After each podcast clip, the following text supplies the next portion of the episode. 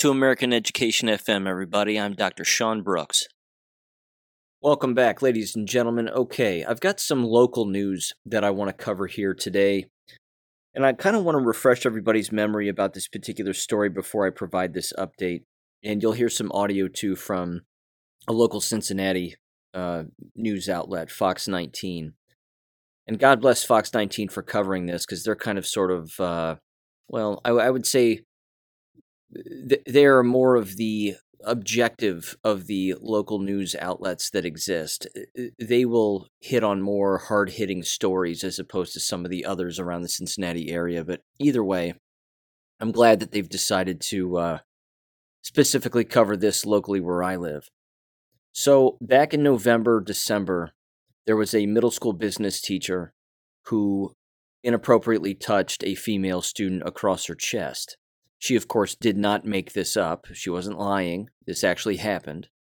And then for the last six months, the uh, school district placed the teacher on paid administrative leave. So for the last six months, he's been receiving pay and not working, which is highly unusual that that would be the case. Normally, they would terminate them relatively quickly, certainly after some kind of an investigation. In either case, regardless of the scenario. In last week's school board meeting, they accepted his resignation. There were a lot of other things that took place too, which is awfully shady. Um, but even, and I'll play some of that audio from the from the direct uh, school board meeting. But the reason that I'm bringing this up too again is because not only this is, is this school district completely corrupt, and they have been since the beginning of time. Again, this was a school district that I attended as a student. Um, but in general, a lot of the same people are still running it. And it has a lot of very old hooks within this school district. And these are pedo apologists. These are people that, again, are, are covering up this kind of abuse. Rainbow flags on all the doors, degeneracy, you name it. The superintendent is flamboyantly gay. Uh, he's one of those guys that has a Van Dyke mustache and only uses the Hair Club for Men hair dye on his Van Dyke mustache. Uh, his his mustache is jet black, while everything else is gray. Uh, he's a, he's a weirdo. I don't know how else to say it. The guy's a weirdo, and these people need to be mocked, made fun of, and ridiculed until the end of time. They, their behavior should not be tolerated.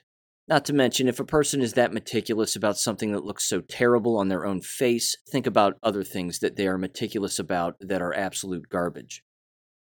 Again, like the degeneracy that exists within within their schools. So, with that aside, the first audio that I want to play here is from the Fox 19 outlet that covered this story recently, and they also interview again the dad of the daughter of the st- who's the student who was inappropriately touched, keeping in mind too that this was not the first formal complaint months back that was made against this teacher. There have been at least two others, with numerous graduating classes knowing about this particular teacher's behavior. Uh, and then I'll play the audio from the school board meeting as well. So here's that Fox 19 clip in 321. The Talawanda School Board accepted the resignation of a teacher accused of sexually harassing two students. And one of the victim's father is upset he wasn't terminated. Our Courtney King spoke with him in a story you will see only right here on Fox 19 Now. Courtney. Yeah, Rob, we're live outside of Talawanda High School because this is where the board accepted that teacher's resignation earlier tonight. We are not naming him because he's not facing any criminal charges, but there is an ongoing investigation into him by Oxford police. We did speak with one of the victim's fathers. He tells us that he's relieved his daughter won't see the teacher in the halls anymore as she enters the eighth grade next year, but he also says that the resignation is not enough. We're feeling defeated. On Thursday, the Talawanda School Board accepted the resignation of the middle school teacher accused of sexually harassing two students. By not terminating this man, you're sending a message loud and clear that you do not really have the best interest of our students in mind. In mid May, we reported an investigation found the teacher sexually harassed two Talawanda students. The documents show three female students made claims against the teacher, but only two had enough evidence of sexual harassment. Dustin LeMay is the father of one of the victims. It's gut wrenching to know that we've done all that we could do, and he's still being allowed to resign. Um, we don't think it's fair. The teacher went on paid leave in December of 2021 when Dustin's daughter, Michaela, came forward accusing the teacher of sliding his hand down her chest. That's when the school board opened a Title IX investigation. Know, he doesn't deserve to, to be a teacher any longer.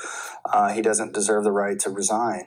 Um, so yeah, we were we were really hoping that they would terminate him and he would be forced to explain it wherever he goes from here. The school board gave us a statement. Part of it says, quote, the teacher filed an appeal of the decision maker's decision. A different attorney reviewed the evidence on appeal and upheld the first decision maker's decision. Following receipt of the appellate decision, the teacher submitted a resignation, which the Board of Education approved this evening. The superintendent tells us only the Ohio Department of Education's Ethics Commission can take the teacher's license away. It does make me nervous for other other kids who could possibly be victimized by it.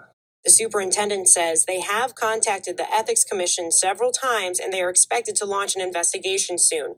Dustin says his daughter was bullied after the incident and is now in therapy. But this whole thing is just taking a toll on her emotionally. At one point, she became suicidal. The superintendent tells us that the Ethics Commission's investigation could take months and there's not really a timeline for it. And the district would not comment further than the statement that they gave us earlier tonight. We're live in Oxford. Courtney King, Fox 19 Now. Okay, there's a lot that needs to be revisited here. And I'm just going to bring this up again to sort of refresh everyone's memory if, if they have forgotten or are unaware. An acquaintance of mine reached out to this father, this Dustin LeMay, and told him to get in touch with me because I would be happy to explain to him the process of teacher investigations, administrative investigations, State Department of Education investigations, and how it all works. This entire time, the last six months plus, of their families' lives and their daughters' lives have been upended because of what they do not know. And no one's told them. So I hope that he listened to the podcast, although it sounds like he never did, because I've explained this before and how the how the process actually works. So let me say this. During the actual board meeting itself, where the father spoke recently, again last week, the superintendent, toward the end of the board meeting, actually laid out the process. Now, as degenerate and ridiculous as he is, he actually laid out the process the way that it really is. He is a licensed reporter, which means by contract, by law, if he receives any complaint of any kind, he has to report it. In particular, if there's an investigation that takes place, he then has to send that up the ladder to the State Department of Education so that they can look at the investigation, look at all of the evidence, and then decide on that teacher's license and what to do regarding that teacher's certification to be a school teacher. That can take a while. And by a while, I mean it can even take years. So, yes, if there are no criminal charges that ultimately occur with this particular teacher, and they don't find themselves in jail at any particular time, it is possible that that teacher could find their way back into a classroom somewhere else in another state that has reciprocity with that teacher certification or whatever. I mean they could they could remain in the state of Ohio teaching until of course they receive a letter in the mail from the Ohio Department of Education that says you're being investigated for conduct unbecoming of an educator. Now, as you've heard me describe my own past in education regarding this, uh, regarding the certification stuff. I had the Ohio Department of Education strip my Ohio certification, and I never even taught a single day in the state of Ohio. They just took it from me because I was a whistleblower in Southwest Florida. And then, of course, that investigation, which was completely falsified, made its way up to the Ohio Department of Ed, and they went, wait a minute, what's this? Somebody's told us that we got a teacher in our state, and even though I wasn't teaching, I was in graduate school. Uh, they they went through that documentation. They believed all of it, and then they they decided to act. Now, what was interesting about my process was is they were going to let me keep my certification if I took an ethics course. I mean, wrap your head around that one. the whistleblower has to take an ethics course. And they wanted me to, you know, get like a B or above in the ethics course. And then they wanted me to do a couple other things. And then that was it. And I said, I'm not doing that because I've done nothing wrong. I didn't do anything wrong in Southwest Florida. I was a whistleblower. I've told you my whole story with lawyers present, in writing, face to face, and over the phone. My story hasn't changed. It's the exact true story. That's the way that it goes. It was two years after that meeting with my lawyers that they ended up finally just saying, We're just going to take your license. So they backed away from giving me an opportunity to prove to them that I was ethical and whatever else. And they were like, whatever, screw it, we're just going to take it. And then they just took it. But that can be a two year process. Plus, I mean, it, you know, state departments of education right now are backed up like you wouldn't believe because of all of the child abuse that's been going on at the hands of school administrators, teachers, and superintendents, all of which who hold certification at the state level. So all of I mean every single complaint has to be investigated. Now, some of them get thrown away quicker than others, I'm sure. I'm sure a lot of the complaints that have been formally made over the last two years have to do with mask wearing, uh, playing medical doctor, and all the other unethical things that have been occurring. But it's quite possible that state departments of education are just throwing those away, throwing those investigations away. And again, I have formally filled those out against superintendents and administrators in the state of Ohio over the last two years because it's something that any citizen can do if you have proof and it needs to be done. Um, I, I, I wish someone would have explained this process to the parent and the parent wasn't receiving such bad legal advice on not talking to people because had he had spent, oh, I don't know, 30 minutes with me, I would have laid this all out for him. I could have told him what was going to happen with this teacher because this teacher ultimately will not be a teacher again. They will lose their certification. And given the fact that there's a history with this person inappropriately touching students and minors, uh, you're looking at a sex offender allegation, if not conviction, you're looking at prosecutions potentially, uh, and again, if those if those actual investigations are still ongoing, as Courtney King from Fox 19 says that they are, as per the Oxford Police Department, and certainly the Sheriff's Department, I believe as well, because I had a fellow a fellow friend that I've worked with also in the past who uh, recently got off the phone with Sheriff Richard Jones regarding all of this. Uh, he's fully aware of what's going on and is aware of ongoing investigations. Therefore, they cannot comment on ongoing investigations, and I fully understand that. What what they could have done and didn't do as a school district is they could have placed him on unpaid administrative leave. They could have put him on paid administrative leave throughout a certain amount of weeks or months that would have basically washed up all of his sick day leave, you know, his his uh, accumulated sick days. So the way that it works for a school teacher, if you're unaware, is you can accumulate sick days, and if you don't use those sick days, then they stack up, and you basically get to keep them. They're your days. They're they're paid contractual days. So what a lot of people will do when they retire is they'll cash in those sick days I worked with a, a scumbag who was an administrator for a long time. He cashed in his sick days and he was given like $90,000 in a payout on, on sick leave over the course of his career. Now, there may have been other reasons for that cash. I find it unlikely it would be 90 grand in sick day leave, but, but it's possible because, again, if you accumulate that much, then you're entitled to that much in return.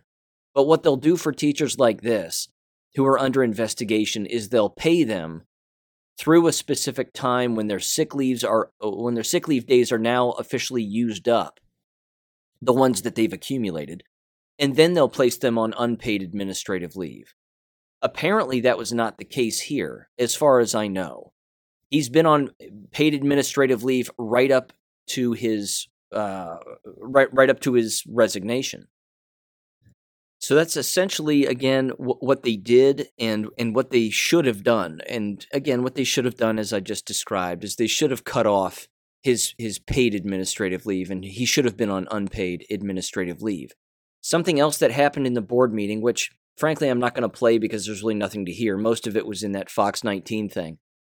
Um, the school board itself tried to hide the name of the teacher who was resigning and who was accused of all of this and apparently did this. Because again having looked at the evidence the teacher tried to appeal. So the teacher's lawyered up. We, we we know that.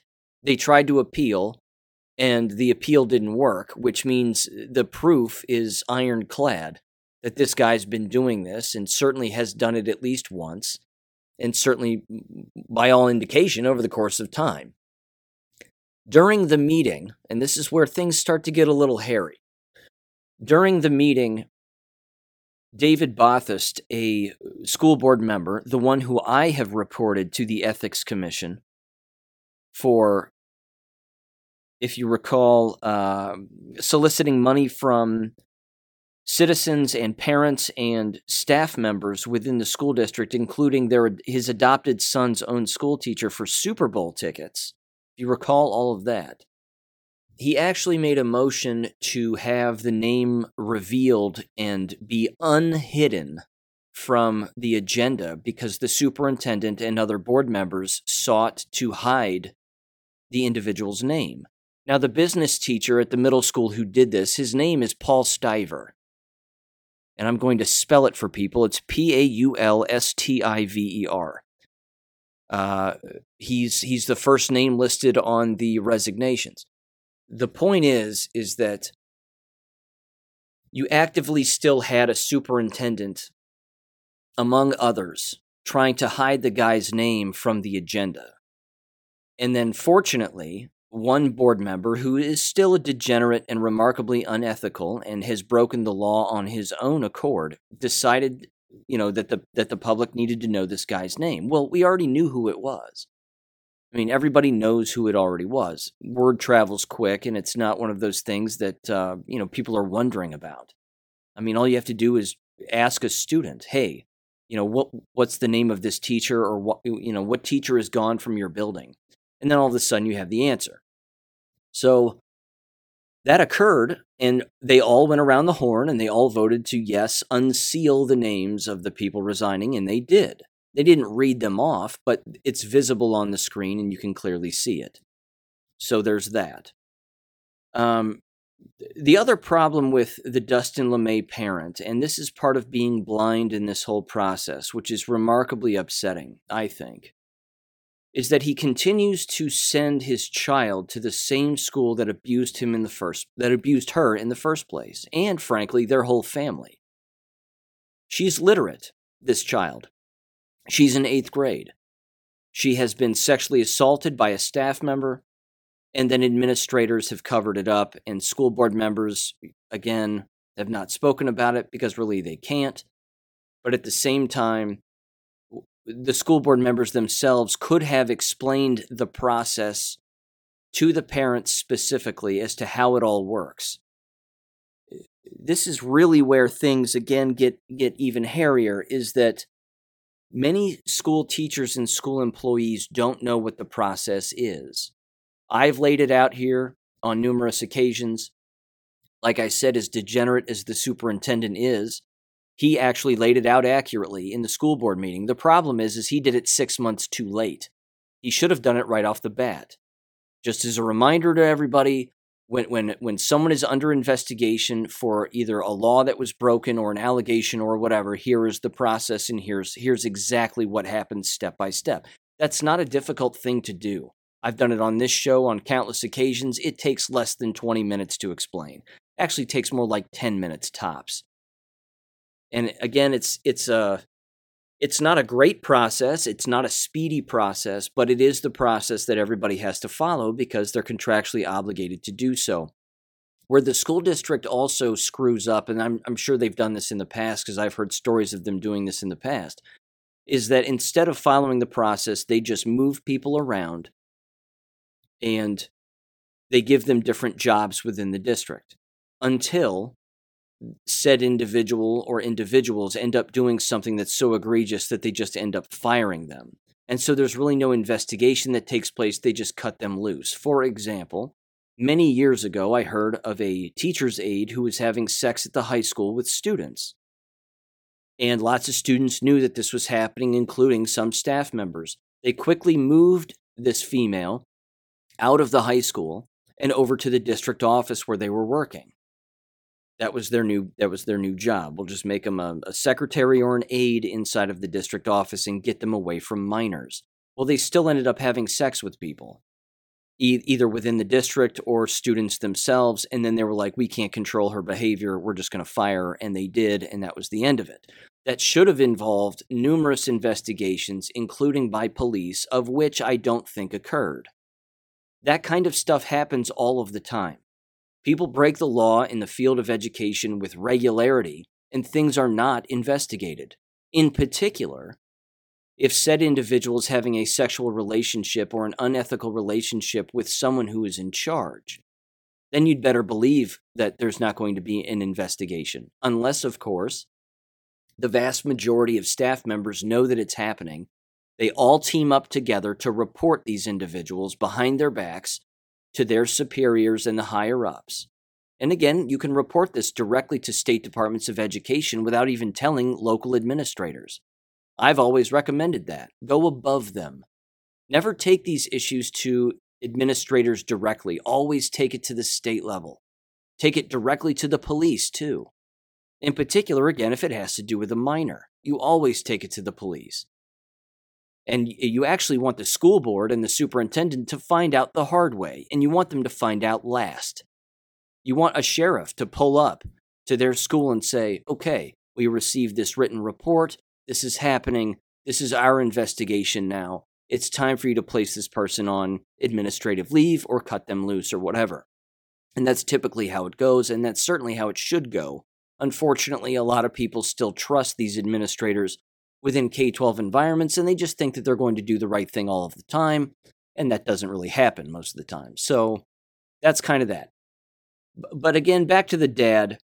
I'm disappointed that he's continuing to send his daughter into the same building that was abusing her because he even said that she was suicidal at one point. Well, I have a tip for dad. You're going to get your daughter killed if you keep sending her to school. It's that simple. These environments don't get better with age, they get worse. The things that she will experience when she is in high school are going to be detrimental to her mental, emotional, physical, and social well being. Homeschooling is the only ethical conclusion and logical conclusion that they should make. You don't send your child back into the same environment where they have previously been abused. It doesn't mean that the environment is winning when you do that. It doesn't mean that they, uh, you know, that your that your daughter or your child is giving up or quitting or they're forever the victim. That's not it. What they're doing is is they're taking control of their own life and they're being safe. That's a good thing because these environments are not safe. They are degenerate. They are cults and they are criminal organizations. And until he understands this, which he hasn't figured it out yet clearly, he's serving his daughter up to the sharks. That's not a good idea. That's going to wear on her because she's entering eighth grade. And now she's mentally and emotionally fragile, which means what are we talking about? We're talking about the potential for um, early sexual relationships. We're talking about the potential for drug addiction, alcohol use, smoking. The list is endless. Bad friends, meeting bad people, whatever it may be. Regardless of how strong or ethical the parents might be. Same thing with the child. They may be completely straight laced, uh, you know, a great student, a great person, XYZ if you continue to send them into the same degenerate environment, you will have a degenerate result. You will not have a healthy one. It does not work that way. If your daughter can read and write, she can teach herself. Get her a laptop computer, get on abeka.com and calverteducation.com, buy her a dog or a puppy, and give her other things to do when the school, you know, when the schoolwork ends what she may end up learning and will end up learning, it's, it's a certainty, it's inevitable, is that if she is alone and quiet and online, she may end up finding out the truth about a great many things. All of the things that a K 12 school environment will never teach her. Never. She might even listen to this podcast and learn a thing or two. Who knows? But getting bad legal advice is common when it comes to parents who are experiencing something like this because they don't know that there are people like me out there who know the process, who have seen it work ethically and unethically for both the guilty and the innocent, time and time again, because it's a corrupt business. It is not fair. They do not care about, about your daughter or her daughter or children. They don't. Every time that school administrators say that they care about students or they use the word kids or children, that, that's the dead giveaway, as you've heard me say before, that they aren't interested in that. They view American parents' children as their own, as government's children. Why would you give your child back to government that just got done sexually assaulting her? I, I can't for the life of me figure it out. But as I said on Gab, Stockholm Syndrome is a real thing, and so is stupidity.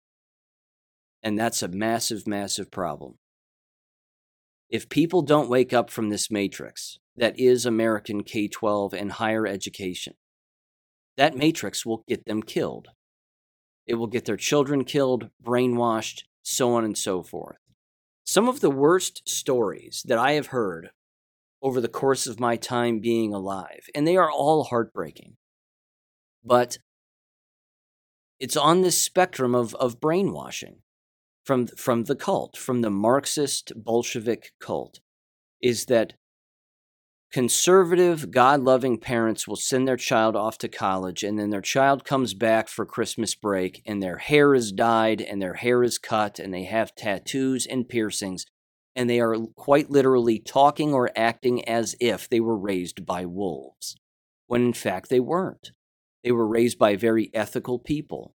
But for the first time in these parents' lives, they do not recognize their own child. This is a this is this is a big problem. And yes, the institutions are to blame for a great deal of this, but damn it, the parents are to blame also. Why would you send your child to the enemy? If you don't know everything that's going on within that institution, then you have no business sending them to said institution. Again, it blows me away that people are sending their children and paying for this to send them to brick and mortar colleges and universities. Again, with the mask wearing and the shot taking and all of it, knowing that they could pull that card out again anytime they wanted, and they're still playing that card. They're still playing it. They've tricked the people who are already there. And if they were to, for example, lift jab requirements or mask requirements all of the sudden, well, guess what? For you students that are still there, you got tricked. You got tricked into taking at least two jabs of a poison that's going to be the cause of your death. Certainly been the cause of your sterilization and, and you becoming a barren female who's incapable of reproducing. But you've been tricked. So, why would you return to an environment that has tricked you to death? Only the abused would make such a move. Only, only the mentally, emotionally, physically, and socially abused would continue to return to their own abuser, knowing full well how they've already been treated. Even if they wake up to it or not, they're, they're still just returning. And it can't for, I can't for the life of me figure out why, other than the fact that it's the cycle of abuse and they are that far gone and they're that far brainwashed. It's very sad. and I feel terrible for uh I feel terrible for the parents again, the LeMays and their daughter and all of it, but wake the hell up. Wake up. Stop sending your daughter to that school and to this district. Just stop it. And don't send her to another brick and mortar one ever again. Don't do it. You might end up with a dead kid. And you don't want that on your conscience because you can't deflect as parents forever. Eventually, You've got to look in the mirror and say, what did I do? What is it that I did that contributed to this? And that's something that they've got to consider. Because again, they can only deflect from it so much. They can only blame others so much before, again, when they point a finger, there are three fingers pointing right back at them. So that's that's kind of that. Okay. Shifting gears slightly, but still in the same vein and certainly within the same school district, I want to provide a quick update on David Bothast and, and what I've done with him. Like I said, a friend of mine talked with the local sheriff in our county, Richard Jones, who again is kind of well known and has been on Fox News, the mustache uh, cowboy hat wearing guy. She claims that uh, Sheriff Jones was recently on vacation and has come back from his vacation and has COVID. Weird. Apparently, uh, I don't know this for a fact, but maybe the boy's jabbed. Wonder if he's jabbed. Either way, uh, she told him about the LeMay case, and he was very aware and concerned and said there were ongoing investigations, and then told him about David Bothast and the Super Bowl ticket fiasco and all of that. Apparently, everybody in the county knows about that too, which is good. Because again, I emailed the county commissioner and told them who I was and what this guy had done, and that I had all the proof. And then they, of course, told the district, which was hilarious. I didn't give them permission to do that, but they did it anyway. So my name is out there. And if you're listening, David Bothast, it was me, and you know it was me, and I don't give a shit because you don't belong there. Anyway, um, turns out Sheriff Jones is fully aware of David Bothast and his scenario in that situation and did not uh, decide not to comment on any investigation in XYZ. Ladies and gentlemen, I've uh, it's against the law. Yes, it's a misdemeanor, but it carries with it a fine and even jail time as a result of again soliciting money from people to pay for something like Super Bowl tickets uh, for friends and or family members and using your position of influence as an elected official to do so. That's against the law. Now we know that this law gets broken all of the time without any recourse or repercussion whatsoever or accountability. Um, and I've been over it again numerous times. You can't even accept a t shirt or a coffee mug from someone. If someone says, Can I take you out to dinner? and that person happens to be an employee where you where you happen to work as an elected official, you can't do that. You can't have somebody buy you an appetizer. It looks bad. But again, degenerate people do degenerate things without anybody, you know, without considering what they're doing. So there's that. Uh, what I decided to do then is I decided to contact Courtney King, the gal that you heard reporting on the LeMay case for Fox 19. And I reached out to her in an email just a couple of days ago. I don't expect to hear back, but I gave her all of the evidence. And I said, here's the deal. I said, I'm coming to you with this now because based on Ohio law, the Ethics Commission can't comment on it one way or another basically whether or not there's an investigation taking place or not. Even if a prosecutor has gotten the case, they the ethics commission cannot say whether or not they sent something to a prosecutor to actually prosecute. And as you've heard me bring up before, these prosecutors are so fat and lazy that they are convinced that if they cannot get 12 jurors to all say guilty at the exact same time, and all say it in unison, they won't even bring it into a court. They're not even, I mean, these prosecutors are not interested in actually trying a case that's ironclad. Now, keep in mind, they're all jabbed. So these are not thinking people. They are declining cognitively, their immune systems are wiped out, and they can't for the life of them figure out why they're sick in the middle of summer. This again makes this entire fake COVID fiasco the perfect crime. Because again, you've got, well, you've heard me say it a million times. You've got the jabbed up and down the judicial system and up and down the law enforcement system, all believing that this is for everyone's well being and health. And, well, if there's an adverse reaction, it'll be short lived. No.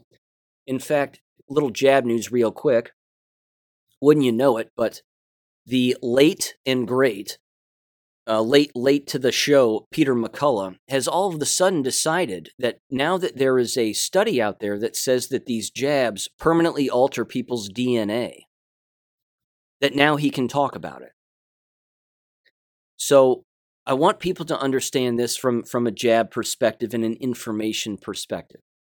Is that, and I know I'm shifting gears here, although trust me, I'm, I'm going to get back into uh, into the education thing. I got a quick story from Canada and then a couple other jab related things I, I want to bring up, which are also heartbreaking. But um, Peter McCullough and people of his ilk are only interested in their medical licenses. That's why they spit the virology lie as frequently as possible. Viruses and, and variants and Omicron and Ninja and all, the, all this other bullshit. And they say all of it because they know that the licensing boards for their medical license won't come after them. And then, if a study comes out talking about what these jabs are actually doing to people, only then will they speak about it. So, some peer reviewed article recently came out I don't have it right in front of me, although I believe I put it out on Gab. And it said just that. It said it permanently alters people's DNA. Now, you may recall, I said that over a year ago. In fact, I think it is in my last book. It permanently alters people's DNA. We knew this almost from the word go. Back in like December, January. That when it comes to a person's RNA and DNA, you don't touch that you do whatever you can to make to keep that as authentic and God-given as humanly possible. But you didn't hear any of them talking about it. Dr. Judy Mikovits talked about it, and, and God bless her for doing it, that it alters people's DNA. The, the first time I heard that, along with the HIV slash uh, AIDS connection, I immediately knew that it was RNA and DNA compromise, that it was going to m- manipulate people's RNA and DNA, which is why I wrote about it and spoke about it. Again, people dismissed me, which is fine, but those were the same people again that are beholden to the machine when it comes to telling the truth because they don't want to lose their medical license. Because again, heaven forbid, they'll have to go do something else for a living. So this is, uh, you know, I know that Peter McCullough has woken people up on a couple of things, and that's great. And I understand that, you know, it's like the Vine and Mario Brothers. You know, you're, or if anybody's ever played Mario Party out there, which is an awesome video game. I love Mario Party. But there's one of the mini games in Mario Party where you're climbing the vine and you're seeing basically who can climb it the fastest. And there are a lot of games in that in Mario Party that are very similar to that. But Peter McCullough is down toward the bottom of the vine and he's trying to pull people up from the bottom, which is fine. I like to think I'm a little higher up the vine and that I'm not beholden to these licenses and, and the machine and the corrupt machine, and I'm not interested in that. See, neither is Dr. Uh, Mike Yeadon. And yes, I'm putting our two names in the same sentence, so forgive me, but uh, Mike Yeadon doesn't give a damn about any license he had. Of course, he doesn't have a medical license because he's not a medical doctor. He has a PhD and was speaking about this again at a feverish rate that, frankly, was faster than what Peter McCullough and even Robert Malone were speaking about. See, that's the person you should pay attention to. Don't pay attention to the people that are beholden to certificates and licenses and, you know, uh, again, abiding by the rules of the machine look look beyond them because there are people beyond them telling the truth. And so again, yes, it alters your DNA. We've known this for a long time. But now that there's a study out there, Peter McCullough feels comfortable talking about it because, you know, he won't lose his he won't lose his medical license now. Uh, that that behavior in a time of war makes me sick. It makes me sick to my stomach. Because again, they're showing their true colors. Again, just like all these false flags that are occurring and all these fake shootings, and everybody's just soaking it up and believing it. These people are showing their true colors as to how deep they're willing to think, and then what they're willing to act and or not act on. And that's disturbing. It bothers me. It will continue to bother me, but hey, I don't have a problem calling these people out. Which, by the way, that reminds me of something. I saw this this morning excuse me. Um, it was very, very interesting. And I've always enjoyed this gal and I've enjoyed her work over the course of a number of years. And her name is Lauren Southern. If you're unfamiliar with her work, I highly recommend checking it out. But check this out. On YouTube, she has a YouTube channel. She just put out on July 11th, I believe, about a two hour documentary of her describing her time as a journalist, both working for other people, working with people, and then going her own way. And she exposes a lot of people's weird behavior, just like what I've exposed here a lot of these grifters, a lot of these people that are really degenerates and unethical and trying to be the first at saying something or first at doing something and then trying to profit off of that. I respect Lauren Southern greatly. I remember watching one of her documentaries about Ireland and what was going on in Ireland and how Ireland is no longer white and how it's completely fascist and a number of other things. I saw this documentary years ago when, when it first aired. It was fantastic just eye opening. And um, she's done great work in the past. And again, now she's on her own, and God bless her for doing it because she's figured out that a lot of the people that she used to shake hands with and be buddy buddy with, that these people will stab you in the back in a blink of an eye. So if you're interested in checking out that documentary of her again describing the behaviors of some well known people that you will know and recognize, um, it, it's it's certainly worth checking out and, and listening to. The authenticity is undeniable, and it's very well put together. And you can tell she's just an honest person, and she cares about people, which is which is great. So yeah, check that out if you're interested. In fact, I may link that in the description below just to make it easier for people to find. But again, it's on her YouTube channel, and uh, it's very interesting. Okay, because again, grifters are everywhere, and I call them out on Gab all the time too. Um, there's this story now from Canada, and I want my fellow brothers and sisters in Canada to know that I'm still uh, I'm still reading about what's going on there. Of course, I don't have too many eyes and ears there anymore regarding emails and people emailing me from Canada all of the time. A couple people do, which is still great. Um, but I, I certainly want to know what's going on there more frequently. And again, anybody wants to reach out and give me some updates more specifically, I'm all for it. In fact, you're welcome on you're welcome on the show because I'd, I'd like to hear more about what's going on in Canada these days. Um, this was from July 5th, reclaimthenet.org. It's titled Canada's Government Funds Booklet That Teaches Kids to Be Suspicious of Free Speech Support.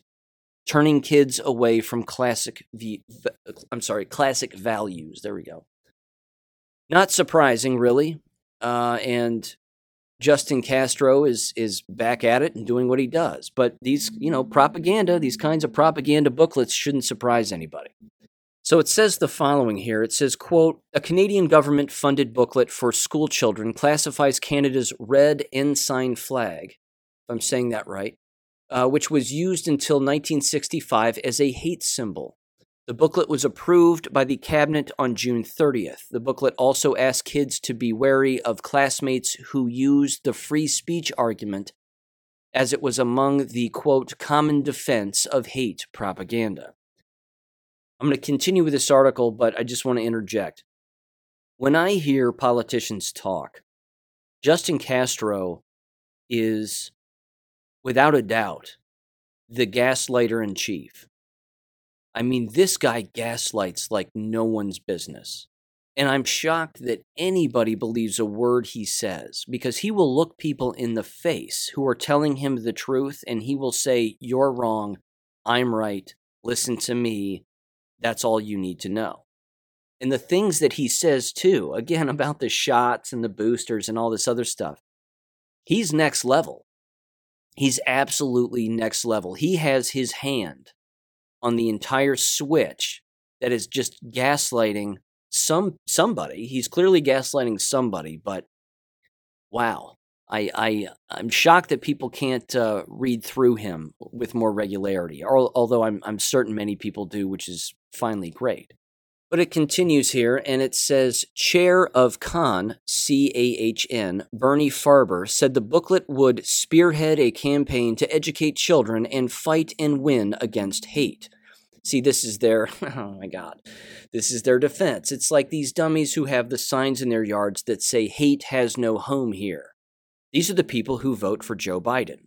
These are the people who vote for Justin Castro. These are the people that vote for tyranny, but they have, I mean, again, the Black Lives Matter signs, love is love, science is real, uh, you know, all this other nonsense.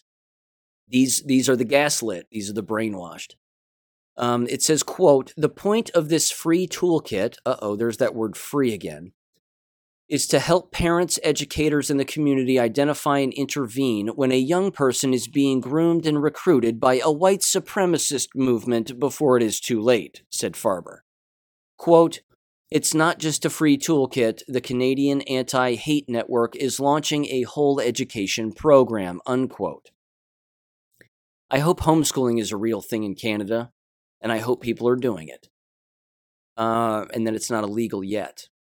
It continues, it says this new resource will be delivered through workshops in schools across the country and it will help raise awareness with students. Diversity Minister Ahmad Hussein, what a Canadian name that is, told reporters, adding the booklet would help, quote, teach core values to our kids, unquote. See, our kids. Teach core values to our kids, to government's children. They're not your kids. No, no, no. They're government's kids.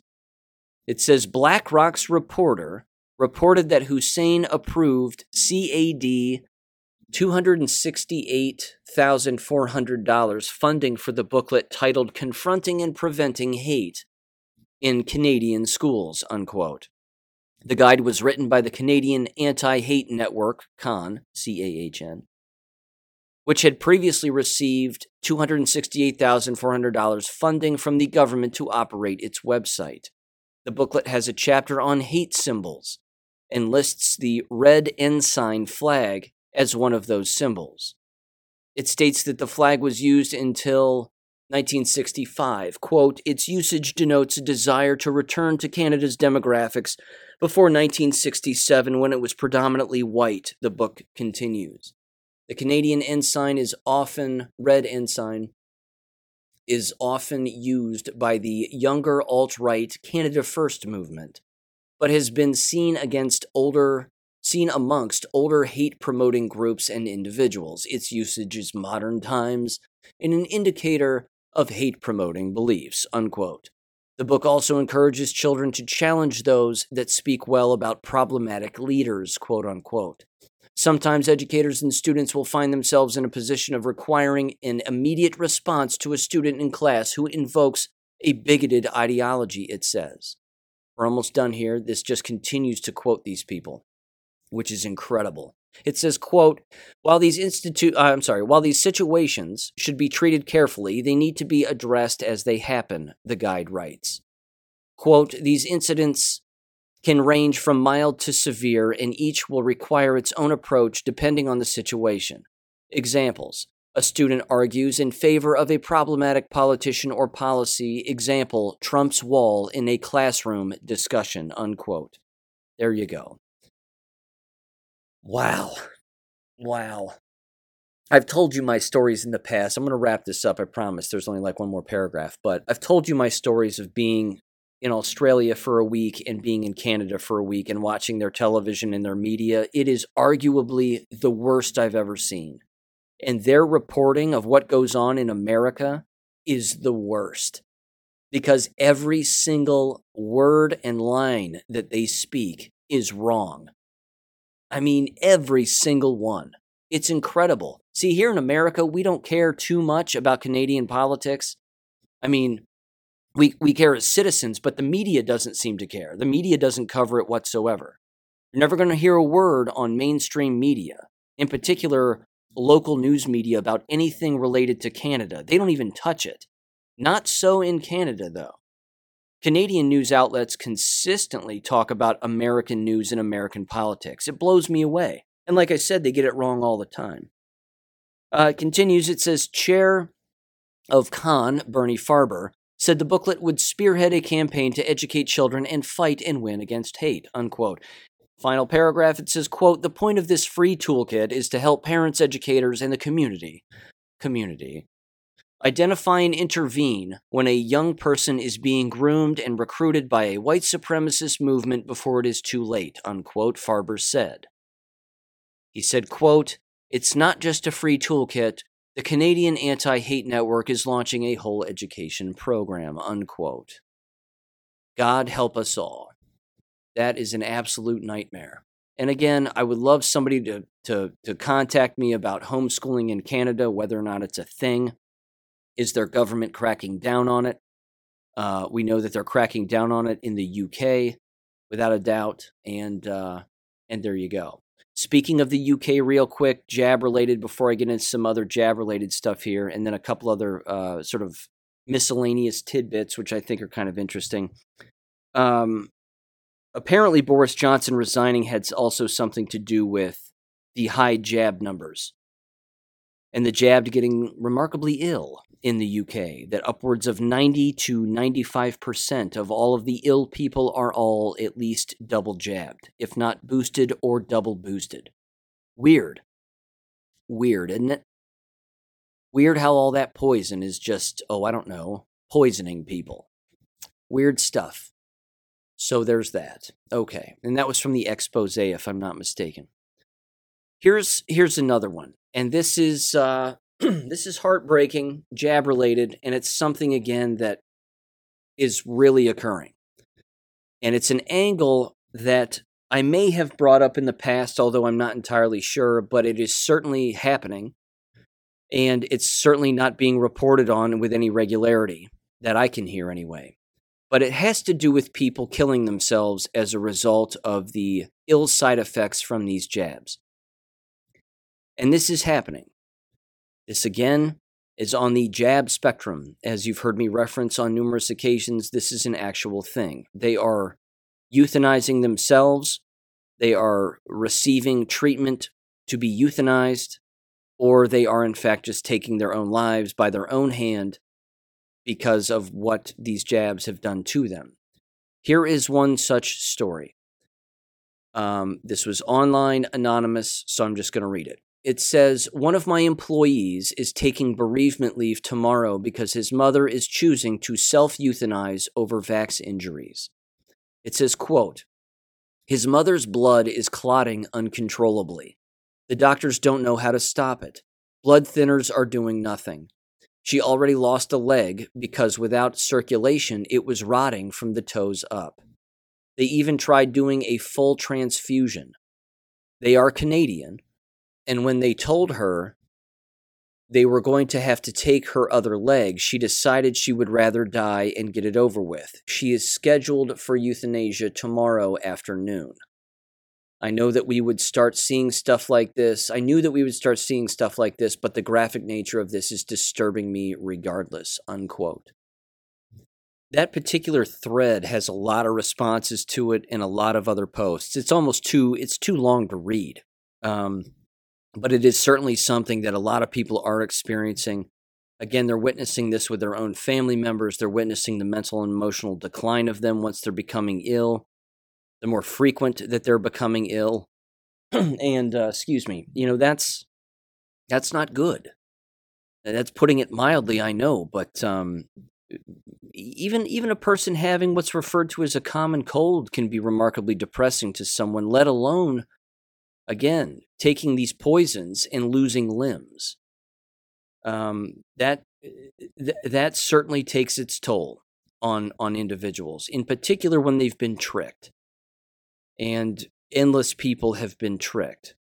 Yes a lot of us knew that you know what what this was from the word go but a lot of people didn't and one of the contributors, of course, to this giant lie who should hang by the neck until dead is this woman. So I'm going to play her audio and you'll recognize her witch voice in three, two, one many Americans are under vaccinated, meaning they are not up to date on their COVID 19 vaccines.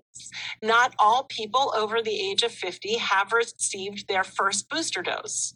Of those who've received their first booster dose, only 28% of those over 50 have received a second booster dose. And of those over the age of 65, only 34% have received their second booster dose.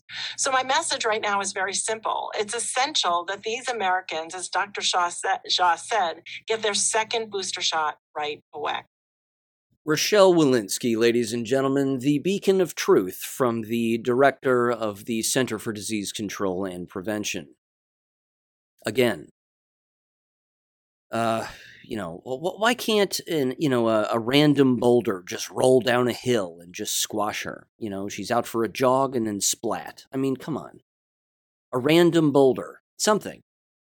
You know, a, a dog with rabies bites her. You know, something.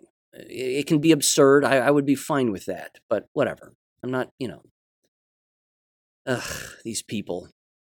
I got to tell you, uh, if you don't know it's a kill program, ladies and gentlemen, then you're a part of the kill program. And unfortunately, we're all a part of the kill program, whether we want to be or not. Um, here's another example of sort of the naivete that exists, although she knows what she's doing. Let's not kid ourselves. She's doing this intentionally and knowingly. Um, she's not, I mean, she's stupid and, and a criminal, but she knows what she's doing. Here's an example of some people who don't know what they're doing and, and don't know what they've done. This comes from greatawakening.win, again, another anonymous post, but it says the following. It says, quote, uh, well, finally seeing it in real time. Me and my two fellow purebloods and a half jabbed guy are holding the line at work. Fort 12th's production staff are perfectly fine, while eight out of the 12 are sick with COVID slash flu, cold, etc. They said, quote, I work at a brewery in Seattle in the Seattle area, and it's crazy to actually see this play out.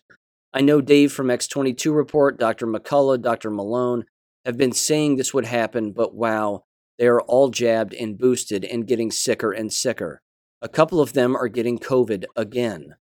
They're not getting COVID again, they're dying because they have a compromised immune system. So it's not, damn it, it's, not, it's semantics on words. It bothers me. It's not COVID because COVID's not real. It's not a real thing. What they're experiencing is the sloughing off of an accumulation of dead cells and toxic cells, and the body can't get rid of them. So, when the body can't get rid of them, like a well oiled machine who is healthy, you feel the symptoms of being ill. Anyway, it says, meanwhile, the purebloods and the half jabbed guy are just fine, and it's bad enough that management is giving us both time and a half and extra PTO to keep the beer flowing and canning line and canning line running. Um, it says, quote, none of them are getting the connection though, just as clueless and naive as ever. Half jabbed guy has gone from sports ball normie to based. I'm using counter predictive programming on him with the info Q has provided us, and it's working on him. I don't mention Q at all, but I just have uh, I just have to to- I've just told him what's going on, and it happens. And as it happens, he's awakening more and more. He thanks me and my non Q Patriot coworker for convincing him not to get the second jab. Now that this is playing out, he is ODing on red pills, unquote. That's, you know, that's a good thing. And that right there is a perfect snapshot of the entire jab spectrum. You've got a guy who's unjabbed who knows what's been going on the entire time. He's working with a person who's received one shot and doesn't know what's going on, but has now been convinced to never get any more. And they work with people who are double, triple, or quadruple jabbed, and those people are sick. I mean, that right there is the spectrum of awakening. In one in one anonymous post. It's incredible. Absolutely incredible. Okay. Here's the final thing. And this is uh, unrelated to jab stuff, but it has to do with gasoline. And this too was on greatawakening.win. I thought it was worth reading because it's certainly interesting. And apparently, this comes from somebody who uh, is in the gas business. So take it for what it's worth. You can take it with a grain of salt, give it a try, see if you notice any difference. I'm certainly going to give this a try and, and we'll see what happens. So it says, quote, and by the way, this is tips for uh, filling up your gas tank and how to maximize the amount of gasoline in your actual gas tank. It says, quote, I don't know what you guys are paying for gasoline, it says, but my line of work is in petroleum for about 31 years now. So here are some tricks to get more for your money's worth for every gallon. It says here at the Kinder Morgan pipeline, Where I work in San Jose, California, we deliver about 4 million gallons in a 24 hour period through the pipeline. One day is diesel, the next day is jet fuel and gasoline, regular and premium grades. We have 34 storage tanks here with a total capacity of 16,000 I'm sorry, 16,800,000 gallons. It says point 1 with a little checkpoint next to it. It says only buy or fill up your car or truck in the early morning when the ground temperature is still cold. Remember that all service stations have their storage tanks buried below ground. The colder the ground, the more dense the gasoline. When it gets warmer, gasoline expands. So, buying it in the afternoon or in the evening, your gallon is not exactly a gallon. In the petroleum business, the specific gravity of the temperature of the gasoline, I'm sorry, the specific gravity and the temperature of the gasoline, diesel and jet fuel, ethanol, and other petroleum products plays an important role. Well, gravity's not real, so he's re- he's referring to density, which is fine. Anywho, it continues and it says a one degree rise in temperature is a big deal for this business, but the service stations do not have temperature compensation at the pumps. It says point two. When you're filling up, do not squeeze the trigger of the nozzle to a fast mode. If you look, you will see that the trigger has three stages low, middle, and high. You should be pumping on low mode, thereby minimizing the vapors that are created while you are pumping. All hoses at the pump have a vapor return. If you are pumping on the fast rate, some of the liquid that goes to your tank becomes vapor. Those vapors are being sucked up and back into the underground storage tank, so you're getting less worth for your money. Point three one of the most important tips is to fill up when your gas tank is half full. The reason for this is the more gas you have in your tank, the less air occupying its empty space. Gasoline evaporates faster than you can imagine. Gasoline storage tanks have an internal floating roof. This roof serves as zero as a zero clearance between the gas and the atmosphere, so it minimizes the evaporation. Unlike service stations where I work, here where I work, every truck that we load is temperature compensated so that every gallon is actually the exact amount. And then final point, they said another reminder. If there's a gasoline truck truck pumping into the storage tanks when you stop and buy gas, do not fill up. Most likely the gasoline is being stirred up as the gas is being delivered, and you might pick up some of that dirt that normally settles at the bottom. Unquote. So there you go. Some helpful tips. I assume it's true. Why not? At this point, we, you know, let's try everything and uh, let's do our own measurements and see if it doesn't seem to make a difference. I'm currently at half tank. I'll uh, I'll either fill up early in the morning or perhaps late at night and, and see what happens. Who knows? With that said, ladies and gentlemen, continue to have a great week. I hope you are, and I'll catch you on Friday. Take care. Thank you for listening to American Education FM. Make sure and check out AmericanEducationFM.com for more information. Take care and God bless.